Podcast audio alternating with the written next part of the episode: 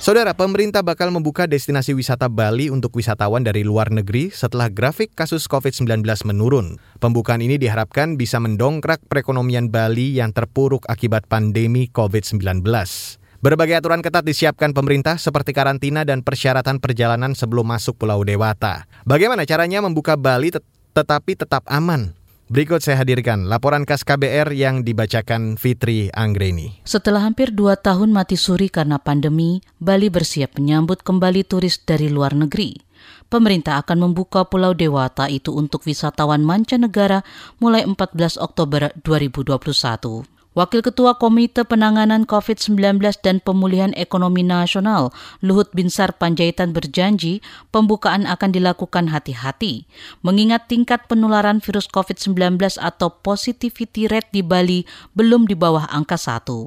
Pembukaan penerbangan internasional ke Bali yang akan dilakukan pada pekan ini diharapkan mampu untuk memulihkan ekonomi Bali secara bertahap yang masih jauh di bawah kondisi pra-pandemi. Namun pembukaan harus tetap dilakukan secara hati-hati sekali walaupun kenaikan kasus sudah menurun, tetap RT masih belum berada di bawah satu. Tapi kita berharap dalam minggu ini akan di bawah satu. Rencana pembukaan Bali sesuai arahan Presiden dalam ratas yang ini beliau menyampaikan agar betul-betul disiapkan secara maksimal dan harus dilakukan simulasi terlebih dahulu sebelum benar-benar dibuka. Presiden berpesan agar protokol kedatangan di pintu-pintu masuk harus benar-benar diperhatikan serta manajemen karantina harus clean dan transparan. Dan target capaian vaksinasi juga harus dapat dikejar sebelum benar-benar dibuka. Pemerintah mengklaim tak sembarangan membuka Bali.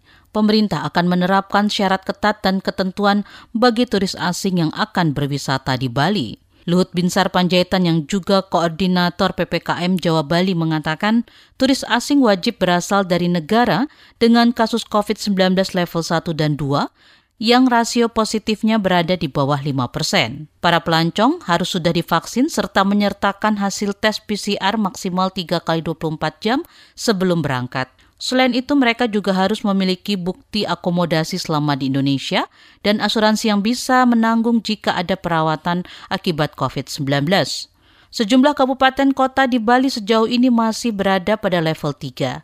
Meski begitu, Luhut berharap status PPKM di Bali dapat turun ke level 2. Kemudian Bali sudah kita persiapkan dengan baik, karena Bali kita harapkan akan level 2 sejalan dengan Gianyar nanti bisa 40 persen vaksin apa namanya lansianya, jadi posisinya juga makin baik. Pembukaan wisata Bali untuk turis asing disambut baik oleh para pelaku usaha perjalanan wisata.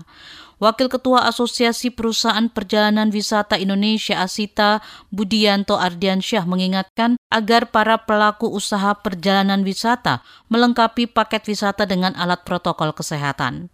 Ia menambahkan selama berada di tanah air, penting untuk mengarahkan para turis asing ke tempat-tempat yang telah memiliki fasilitas CHSE yang baik. CHSE merupakan penerapan protokol kesehatan yang berbasis pada kebersihan, kesehatan, keamanan, dan kelestarian lingkungan yang saya ingatkan adalah bahwa di dalam paket-paket wisata atau handling dari pariwisata yang ada sekarang itu memang tidak harus dimasukkan uh, apa namanya protokol kesehatan ya. Di dan siapa apa yang include dan exclude-nya itu semua harus jelas. Yang include di dalam tentu saja memang harus termasuk juga hal-hal yang bersifat ada ada penerapan protokol kesehatan ya. Katakanlah misalnya di dalam kits buat wisatawan itu harus ada masker ya terus ada hand sanitizer, kemudian apakah face shield dan sebagainya lah ya. Kalangan ahli epidemiologi memberi catatan agar pembukaan Bali tetap aman dari potensi penularan COVID-19. Epidemiolog dari Universitas Griffith Australia Diki Budiman mendorong ada uji coba lebih dahulu sebelum Bali dibuka untuk turis asing. Menurut Diki, uji coba harus dilakukan untuk memastikan protokol yang disiapkan benar-benar efektif. Uji coba bisa dilakukan mulai 14 Oktober hingga dua minggu atau sebulan untuk memantau penerapan protokol di lapangan. Diki mengatakan jika pembukaan wisata Bali berhasil, hal ini bisa menjadi rujukan bagi daerah lain untuk menerapkan hal yang sama, bahkan bisa menjadi ajang pembuktian kepada dunia bahwa Indonesia mampu membuka wisata di masa pandemi COVID-19. Dan yang terpenting adalah memiliki uji coba, jadi pilot project sebelum diberlakukan benar-benar secara penuh dan sebelum melangkah lebih jauh itu ada pilot project. Jadi untuk menguji protokol, prosedur-prosedur itu efektif atau tidak, mana masih yang masih lemah, termasuk kesiapan dari semua stakeholders, termasuk kesiapan dari masyarakatnya juga. Laporan ini disusun Astri Yuwanasari. Saya Fitri Anggreni. Kamu baru saja mendengarkan news wrap up dari Kabel Prime. Dengarkan terus kbrprime.id, podcast for curious mind.